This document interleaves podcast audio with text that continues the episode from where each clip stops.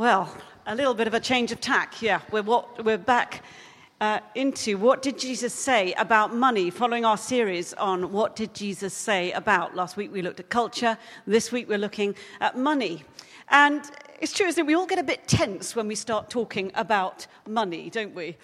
Um, there's an automatic resistance, probably, in each one of us when we hear someone talking about money, especially talking about our money. You know, it's mine, we say, don't we? I, have earned it, I deserve it, I've, uh, I can spend it or save it, I can use it uh, as I choose. You know, we all guard our independence. Uh, we live very unaccountable lifestyles. So it may surprise some of us to hear that Jesus' number one favorite topic to talk about was money. Um, he talks about money more than he talks about prayer, more than he talks about faith, more than he talks about heaven and hell. Most of his parables, parables revolve around the issue of money and possessions. I mean, just think about some of them for a moment. There's the two debtors, there's the shrewd manager, there's the hidden treasure, uh, there's the pearl of great price, the rich fool building his barns, the lost coin, the wise servants, uh, the rich man and Lazarus, and so on and so on. You know, even the parable of the prodigal son, you know, which is primarily about relationship, includes the themes of inheritance, uh, property, squandering of wealth, uh, extravagance, irresponsibility, uh, employment, jealousy, and generosity. Uh, on one occasion, people actually asked Jesus how they should spend their money, whether they should pay taxes.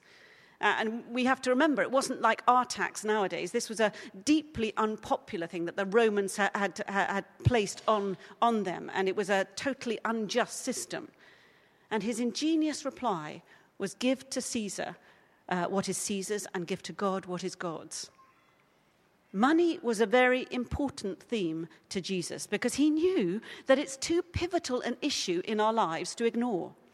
You know, so many of our problems, our anxieties, our, our difficulties, and the complexities of life revolve around money. You know, so it's actually very artificial to stay away from this topic. Jesus knew that money would always be one of the hardest things for us to keep under control in our lives. So he warns us of its dangers. Uh, Luke 12, he says, Watch out be on your guard against all kinds of greed, for one's life doesn't consist in the abundance of things.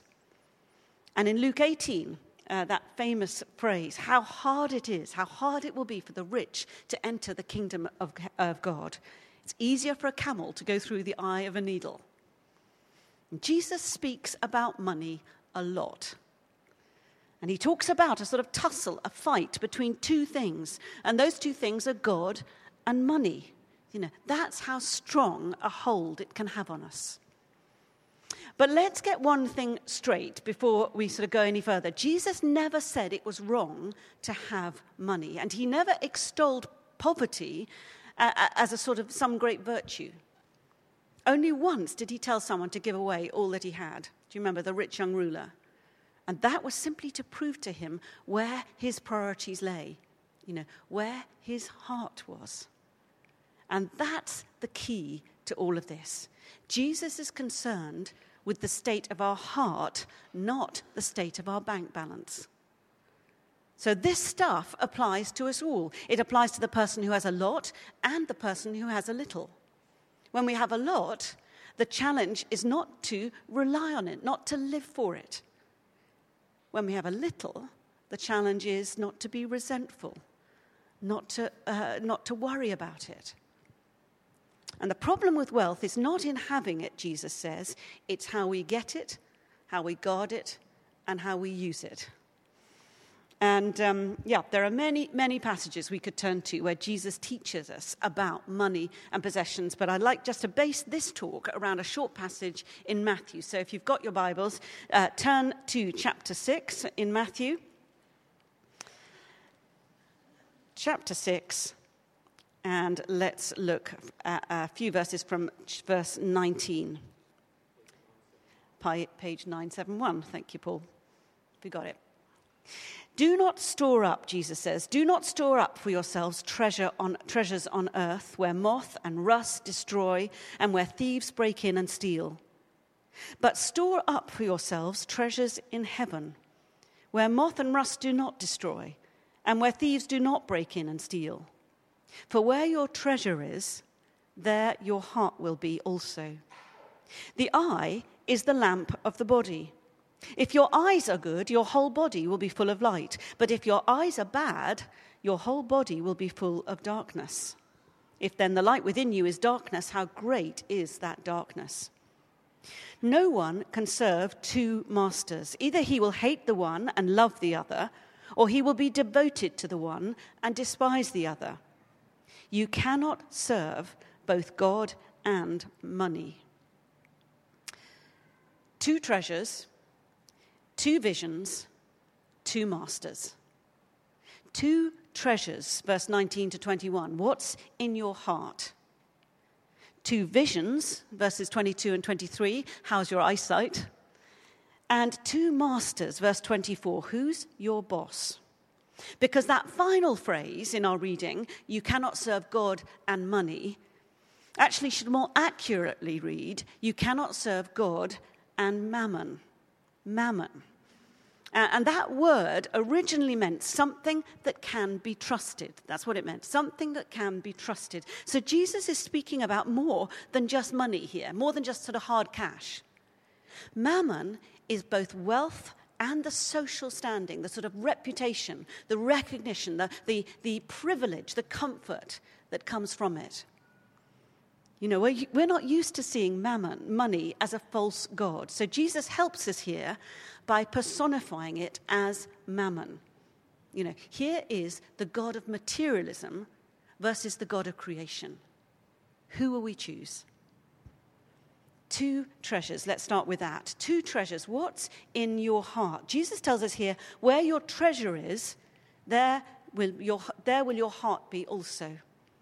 Uh, a church member said to their vicar, You know, I find it really difficult to get excited about our mission partnership projects in the church, you know, supporting them. And the vicar simply replied, Try giving to it. You know, then your heart will be in it. Because where our treasure is, there our heart will be also. It's an issue of the heart. Our heart, you see, always follows our treasure, whether it's down to earth or up to heaven. Because the things we treasure will always govern our lives. What, what we value most will tug at our heartstrings as well as our purse strings. They'll consume our thoughts and emotions, our time and our energy. You see, we think about our treasures. We, we're drawn towards our treasures. We fret about our treasures. We invest in our treasures. And we measure ourselves uh, by our treasures. And this is so painfully true that any one of us who honestly examines ourselves can pretty well discover what our real treasures are. It's not difficult. We don't have to look far to discover where is our focus. You know, what are we constantly drawn to? Where do our thoughts always seem to take us? Because we will always tend to gravitate towards the spot where our treasures are stored. Our hearts will take us there. Where your treasure is, there will your heart be also. It's an issue of the heart. Money, you know, isn't an idol, but it will show us where our idols are. No one, you know, no one actually worships money. We worship what it can bring into our lives. Money is always in the service of an idol, and an idol is a false treasure. And it will claim to give us security or, or power or looks or popularity. But the truth is, every other treasure but Jesus will enslave us. You know, they will claim to be our savior, you know, with a little s. But instead of setting us free, they'll trap us. And these false idols promise much but deliver little. They will never give us what our heart is hoping for. Uh, Derek Kidner said this If anything is worse than the addiction money brings, it's the emptiness it leaves. Man with eternity in his heart needs better nourishment than this. Jesus taught that what we do with money reveals what is really in our hearts. And the love of money has the power to grip our hearts. And Jesus' constant refrain in this part of the chapter is for us to choose, choose a different way from the world. You know, two treasures, two visions, two masters. You know, make your choice. Who or what will you worship?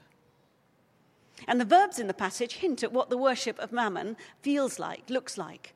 It says, You hoard things, you treasure them, you serve them, you love them, you're devoted to them, you worry about them, you seek them. And finally, verse 32, you run after them. And these, those verbs, verbs, taken as a whole, just sum up a sort of desperation, an obsession with accumulating stuff. Don't store up for yourselves treasures on earth, Jesus says. Store up treasures in heaven. Now, what exactly is Jesus saying here? You know, is he against us having any kind of possessions? Is he against us saving for a rainy day? Is he against us enjoying the stuff that we do have? No. But it's all a question of motive. It's a question of what is our goal? Who or what are we saving or spending for? What are we investing our resources in? And the telling little phrase Jesus uses here is storing up for yourselves. Storing up for yourselves. And he's, he's not saying possessions are bad in themselves. He's not saying that saving or investing are in themselves wrong. He's not saying that spending and enjoying good things is sinful. What he's coming against, surely, is the greed and materialism, materialism that takes over when things become our focus. What he's getting against is the sort of hard heartedness and selfishness that so easily takes over when things become too important to us. Anything basically that smacks of our kingdom come rather than his kingdom come. And Jesus' challenge here is for us to aim for what has eternal significance. And the question is will we find the things that we've invested in here on earth mean nothing when we reach heaven or mean everything? What will we find? It's interesting, in Luke's version, when he uh, recounts this, he says, Provide purses for yourselves that will not wear out, a treasure in heaven that will not be exhausted.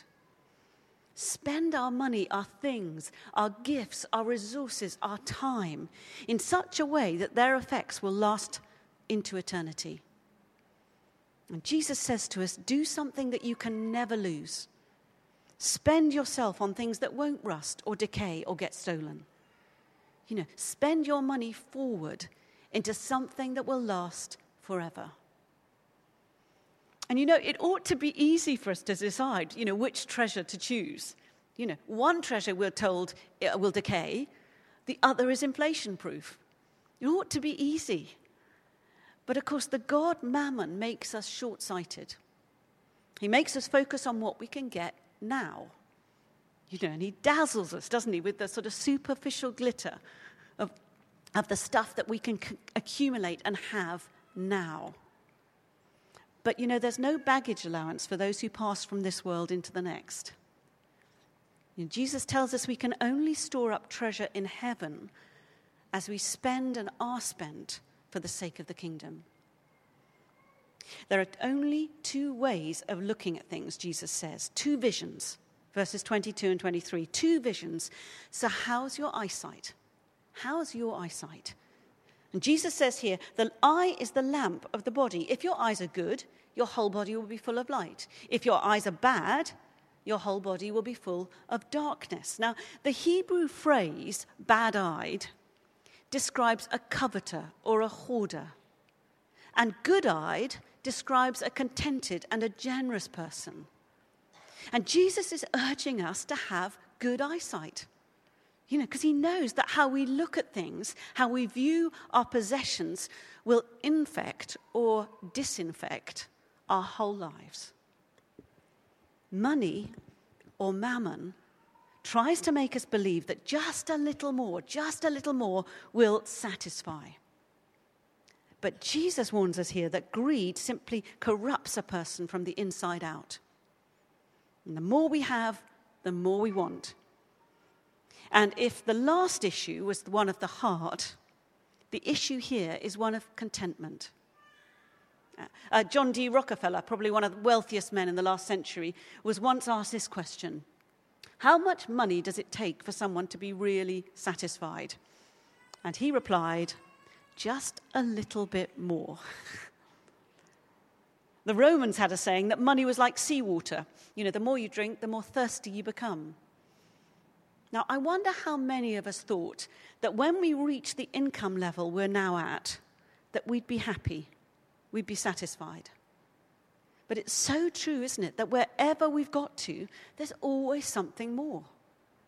We're constantly reaching for the next thing that ju- that's just out of our grasp. You know, I don't know what it might be for you, that, you know, the loft extension, that, that dream holiday, the promotion, you know, a foot on the property ladder, that must have piece of kit. You know, we've never been wealthier, but never been more dissatisfied. And such a contrast, isn't it, with Jesus' simple, stark statement I am the bread of life. Whoever comes to me will never hunger, and whoever believes in me will never be thirsty. And he's talking about a sort of deep soul satisfaction here, isn't he?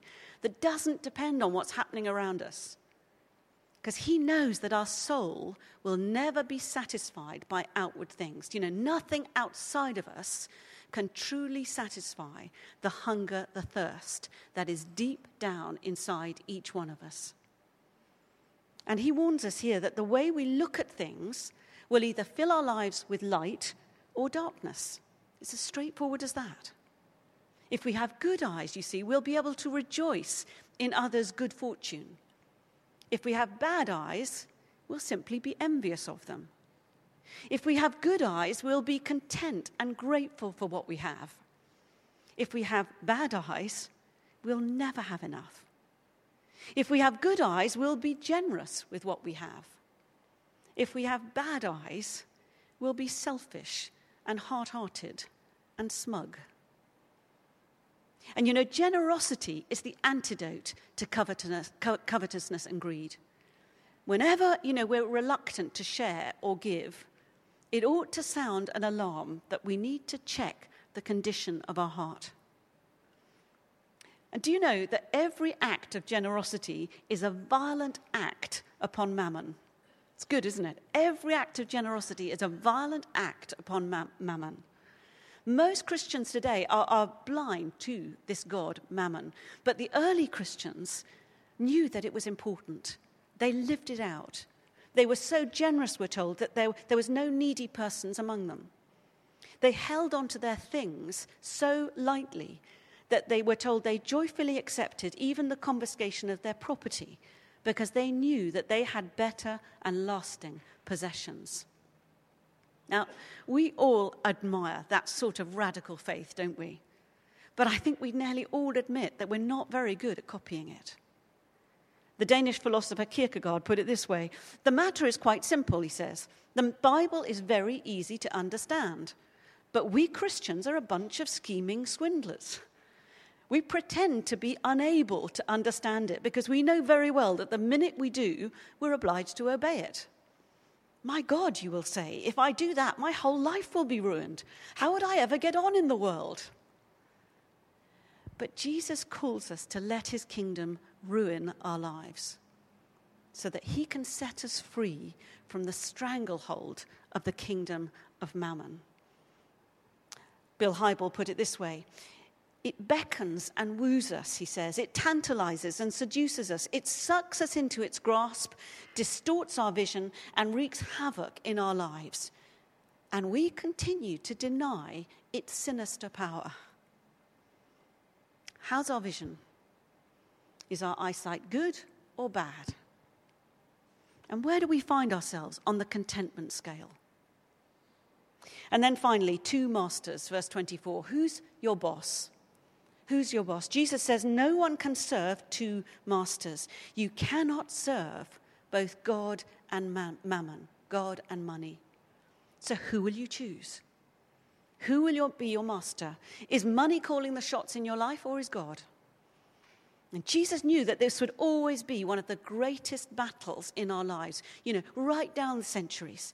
He knew how readily money takes a hold on us, how it masters us. You know, Judas betrayed his Lord for 30 silver coins. The rich young ruler turned away because wealth, his wealth was just too important to him. Some of the seed, we're told, planted by the sower never grew because it was choked by the cares and riches and pleasures of life.